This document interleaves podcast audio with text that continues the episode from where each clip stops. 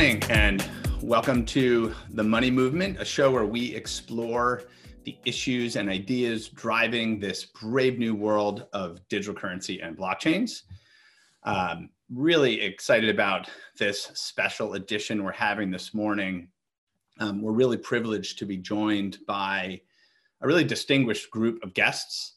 Uh, Michael Kumhof from the Bank of England, uh, and also previously with the International Monetary Fund, uh, Tommaso uh, Mancini Griffoli, uh, a le leading uh, researcher and publisher and thought leader at the IMF, and David Zhou, who is one of the more preeminent economists in the fintech world in China and uh, has published extensively and very thoughtfully about China's new full reserve digital currency, DCEP. So today, um, we're really trying to continue some of these global macro themes. And I think there, there are a lot of ideas that we're trying to synthesize here. There are ideas about um, what's happening in the current global economic crisis. What is the uh, what is this doing to the role of major reserve currencies? What impact could this have on the banking sector? What can we learn from prior crises, the Great Depression, and alternative models for how the financial system might be constructed, and then synthesizing that with the here and the now of breakthroughs in technology, digital currency, stable coins, uh, and imagining if we can see the reconstruction, the construction of a new international monetary system and what that might look like. So kicking this off with our first guest, uh, I'd like to uh, you know, welcome Michael Kumhof, who is Senior Research Advisor in the Research Hub at the Bank of England. Uh, welcome, Michael. Uh, thanks for having me. Uh, appreciate you joining very much. Um, you know, I, I, think it would be great just to start. I mean, you've done um, you've done some very interesting work in this whole topic of full reserve banking, uh, the Chicago Plan, um, which we've touched on before on this program, um, and also on digital currency um, and potential models for central bank digital currency, which I, I find all interesting and perhaps not uh, coincidental. But I thought it'd be helpful um, just just to kick things off to have you kind of take us back to the 1930s for a moment. Um, take us back to you know Irving Fisher's uh, four principles of 100% money. This idea that we could see fewer and shorter recessions, uh, less public debt, less private debt, uh, no bank runs, uh, a, a, much different inflation situation, and you later argued um, higher output. So maybe maybe just start take us back to that set of ideas, and and we can and kind of help the audience understand that. Okay, very briefly, uh, I will tell you about how I got back to that set of ideas myself. Uh, they started when I was working at the IMF. Uh, and around 2006, I was getting very concerned about what I was reading about what was happening in the US financial sector. Uh, I had previously worked with Barclays for five years, and at that point, I started reading a lot about uh, uh, monetary systems and the history of monetary systems. And what I came across uh, as a key reference is a very short booklet by uh, uh, Irving Fisher, 100% Money and the Public Debt, uh, which I then uh, uh, proceeded to, to model because that is my full-time job is basically to devise macroeconomic models that help us to think through uh, uh, macroeconomic mechanisms. And so basically the key notion in, in that work by Fisher and his contemporaries was that the Great Depression, one of the key problems was uh, a shortage of a medium of exchange. He called it the circulating medium.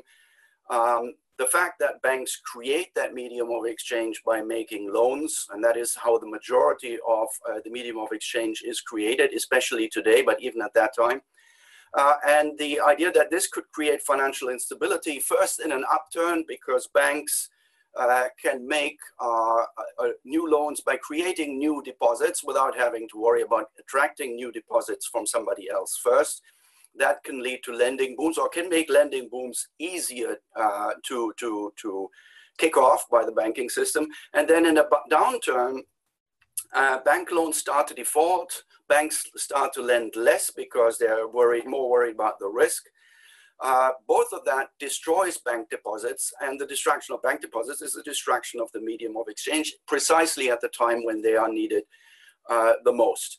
That was one of the ideas of Fisher, but the other idea was um, uh, that in order to create the money that we use, and this is more true than ever, uh, we need debt because the banks can only create money by uh, somebody going into more debt, uh, getting a loan, uh, so that the proceeds of the loan can be credited to his or her uh, deposit account, meaning that if you we, we, we want to create enough liquidity, the, the, it has a flip side, and that flip side is increasing debt. So the Chicago Plan idea that uh, Fisher laid out so uh, well in that short booklet uh, consists of the, the, separation of the monetary and credit functions uh, of the banking system. In that system, uh, the central bank would be the sole creator of money and the banks would only be the intermediaries of money. They could no longer create uh, deposits by making loans, but instead would have to attract sufficient deposits of money first before lending them out. And that uh, plan, I should emphasize, was an idea of who were, in essence, the founders of the Chicago School of Economics. Yes. Um, they were uh, very laissez faire for industry, but at least in those days, they found that a prerequisite for efficient laissez faire in industry was that when it comes to money creation, there should not be that kind of laissez-faire, uh, and uh, um, uh, this should be handled by uh, a central bank, by the authorities. Right. And I was able then to basically confirm Fisher's conclusions, the ones that you already outlined. Uh, a, a better ability to handle financial cycles, financial crisis, um, uh, less debt because when you uh, issue money under the Chicago plan via the central bank, you issue it basically as a token uh, that signifies this is something you can purchase something with, but there's no corresponding debt.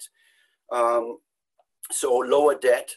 And the output gains uh, that I came up with had something to do uh, with the fact that um, this would be an economy where everybody would be less leveraged, far less leveraged than today, including governments. And lower leverage typically implies a lower real interest rate, and a lower real interest rate implies more capital accumulation and more uh, economic growth. Right. So I, I think it, that's a fantastic summary. Thank you.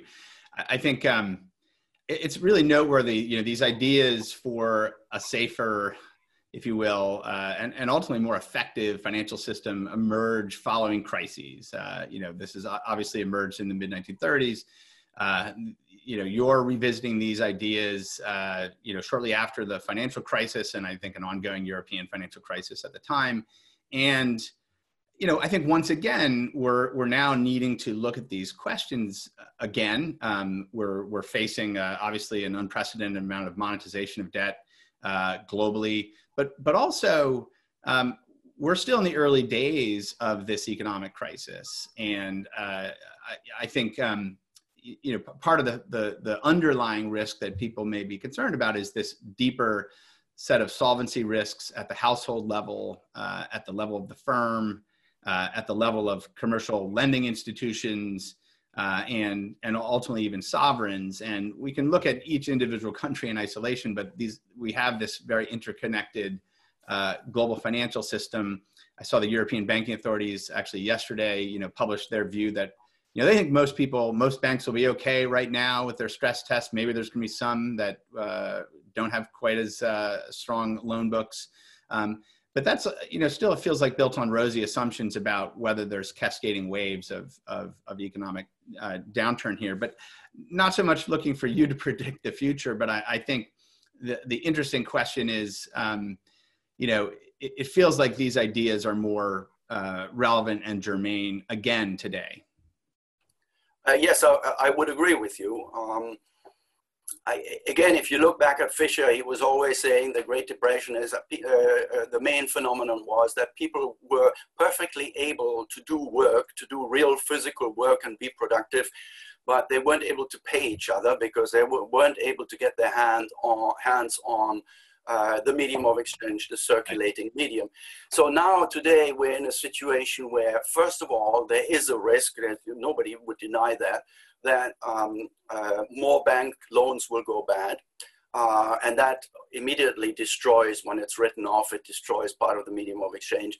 There is uh, the risk that banks will lend less because they're nervous. Obviously, central banks are trying to steer against that, but there, there is that underlying risk. That also destroys the medium of exchange. There's also a third one that I am exploring in a recent paper with uh, Xuan Wang, Wang from the University of Oxford, is that banks' net interest margins are very compressed uh, because of the low interest environment that we already have, and that is further uh, uh, reducing banks' incentives to lend uh, because they, they, they can't make that much uh, money on lending. Why lend when it's not very profitable? yeah. Yes, exactly. Uh, and so the question the question then is, how do we deal with this situation? And when you realize that the main function of bank lending is to create liquidity by means of which people can pay each other, and if you realize that banks have all these headwinds, then you can ask the question, is there any other way in which we can create this liquidity? And that's where uh, the whole issue of uh, uh, public money comes into, yeah. potentially comes into the equation.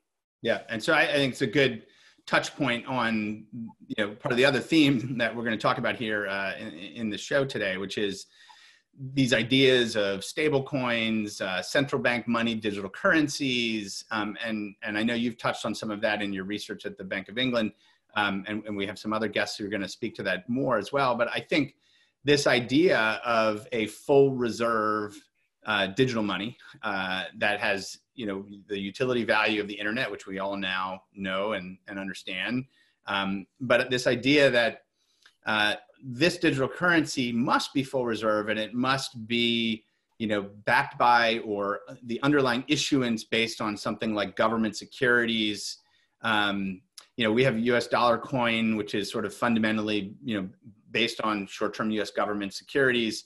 I think in the in the paper you wrote for the bank of england you spoke about a model where you know a, a central bank digital currency would exclusively be based on uh, you know, essentially, you know, uh, sovereign, uh, you know, securities issuance?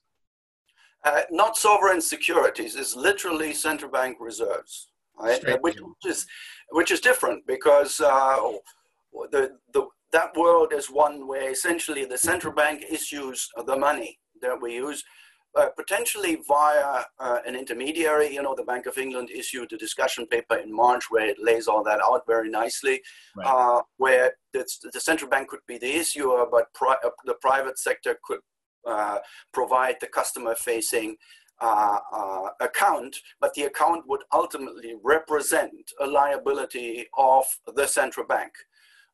or you know an item on the liability side of the central right. bank. Right. Right. Uh, I, I think part of the part of the notion was that a, a a commercial bank that wanted to possess or an intermediary that wanted to to purchase, in a sense, uh, central bank, uh, you know, digital currency like this, there, there would be certain eligible assets that would be allowed uh, to do that. You, you know, you couldn't use uh, fractional reserve uh, commercial bank electronic money to do that because it sort of defeats the purpose. Yes. Uh, in fact, uh, I've written a paper with Clare Noone, um, who is now at the Reserve Bank of Australia in 2018, uh, where we're talking about this. And this is, uh, it has a, a, big bearing on financial stability and the ability of uh, the private sector to potentially run on bank deposits and into CBDC, where there are various ways of of preventing that and therefore making the financial stability side of this uh, uh, uh much much safer than what people might might expect. One is by having an interest paying CBDC where you can make it as attractive or unattractive as you want. And the other one is by basically saying if you want to have this form of central bank money, you need to come with the central bank to the central bank with an eligible asset, and that eligible asset would, uh, is typically in today's world a government security. Right, right. Yeah, that, that makes a lot of sense.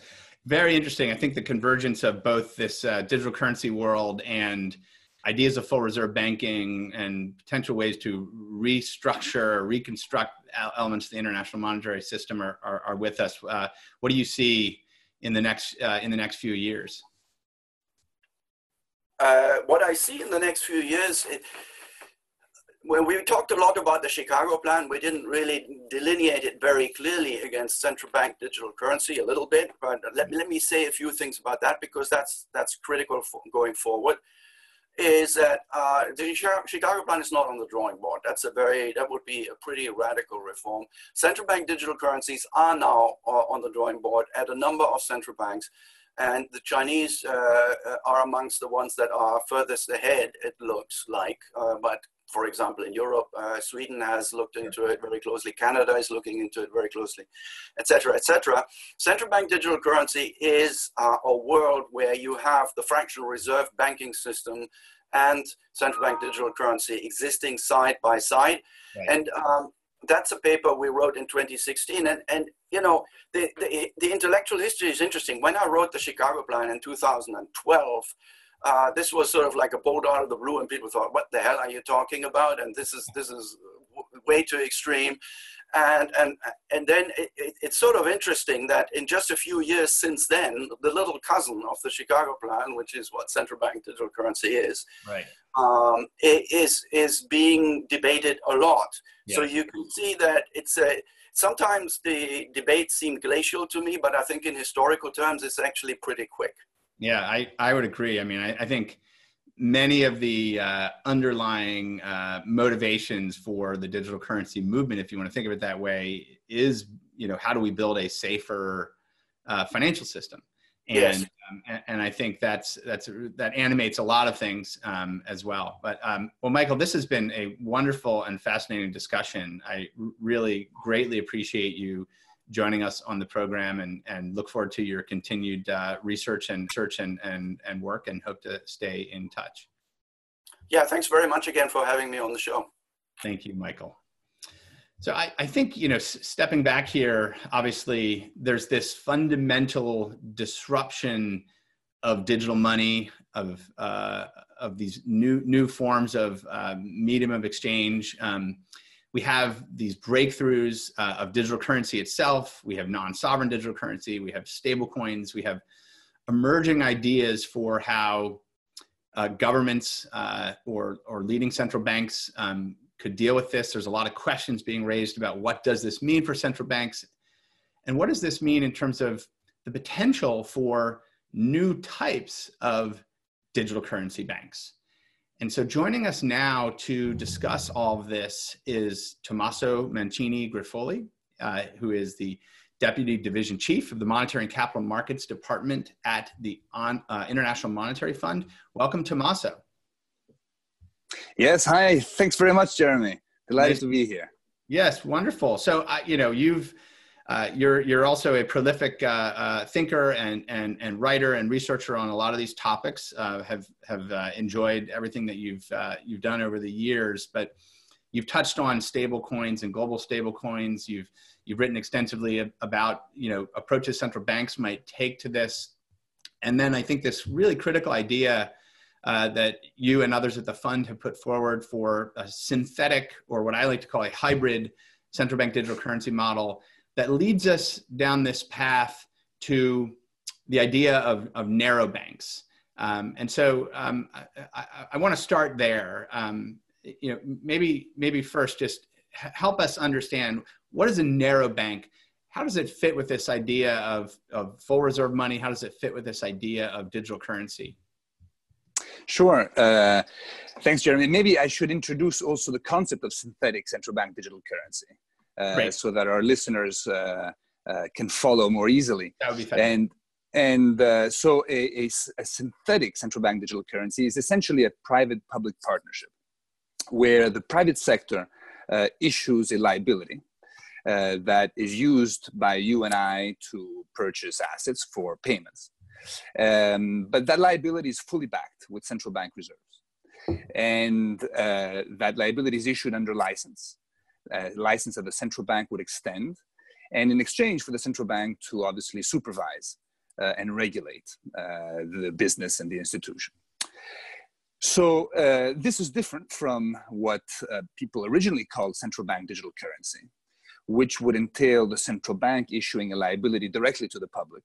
So either we hold an account at the central bank, or we hold a little digital token on our wallet issued by the central bank, and we trade that. Um, so there's a fundamental difference here uh, because the private sector uh, is an important player. And uh, when we spoke to central banks about central bank digital currency, they would all say that, well, there are advantages, that there are disadvantages as well, but there are advantages. So it's interesting to consider this. But of course, it's very costly, it's very risky to the central bank, and it might deter innovation. Mm-hmm. So this private-public partnership is intended to conserve the comparative advantages of the private sector to interface with clients and innovate, and yeah. the comparative advantage of the central bank to regulate and provide trust. Now, of course, uh, this is similar to a narrow bank because uh, this is a, a, a, payment, a specialized payment institution uh, that issues liability that are fully backed with central bank reserves. But I, I, I would like to avoid the term uh, narrow bank because it's so charged. This, this is not a narrow banking license that the central bank would issue. This is a, a special synthetic CBDC license right. Um, that the central bank would issue. And that would have all sorts of limitations in order to uh, avoid problems of financial stability. And I guess we'll speak about that later in the program. Yeah, so I, I think um, I, it's fascinating and is, is something that we have, have very much gravitated to. Um, you know, I think um, in the absence of these types of uh, charters and supervision, um, you know, private sector, you know, actors are sort of driving head in the space. You're familiar, obviously, with with with the work that we do and and others. Um, but you know, the, it's moving fast, right? So we we see these kind of global stablecoin arrangements. Um, that have you know uh, reserve models that have 100% reserve models that are you right. know you know backed by uh, you know sort of you know uh, sovereign uh, securities typically, um, but it, it's not yet uh, you know hey there's an account with the Federal Reserve or there's an account with the European Central Bank and it has a set of supervisory relationships and I, I think. Yes. But this idea of public-private partnership, I think, is really, really critical. And um, you know, it, it, you know, the sort of private sector in, in, technology has shown incredible capacity for innovation and reach and distribution. And, um, and if you can marry that to the, you know, the safety and soundness and the kind of supervisory rigor of, of leading central banks, you potentially have something quite, quite uh, powerful with that, um, you know, uh, emerging. Yeah, so that's, that's precisely the idea, uh, Jeremy, is, is that, you know, we, we shouldn't stop. We shouldn't stop the innovation. We shouldn't rein in the innovation.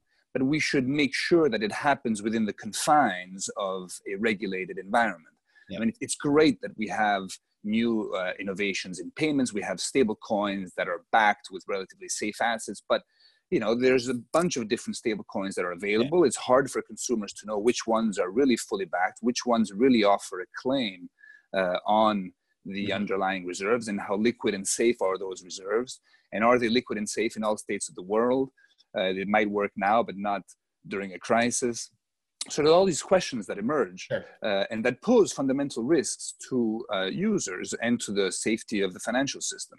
And so the idea is to address those head on, uh, to provide a regulatory environment, uh, uh, an equal playing field for all the innovators, but to allow them to continue to innovate on the technological front uh, and to allow them to continue to interface with customers since that's what they do well. Yeah. Uh, so that's very much, I mean, you described it very well. That's very much our idea. Now, there, there are differences, of course, uh, as to how you might design this.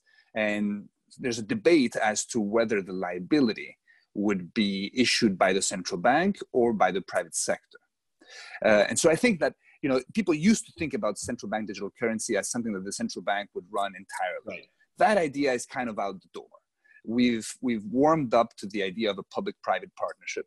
Yeah. Uh, and the question is how to design that partnership. So along the value chain, from interacting with customers to undertaking customer due diligence, uh, screening customers essentially, to building the interface with which customers trade uh, the tokens, uh, to picking the technology and yeah. that's essentially issuing the token to conserving data etc all these steps yeah. are necessary. The question is where do you draw the line of what is uh, what the public sector does and what the private sector does? Right. And and the fundamental question is about issuance i think is does the public sector issue and the yeah. private sector distribute or do we also allow the private sector to issue? Yeah. And i mean it might and this is still up for debate. And you know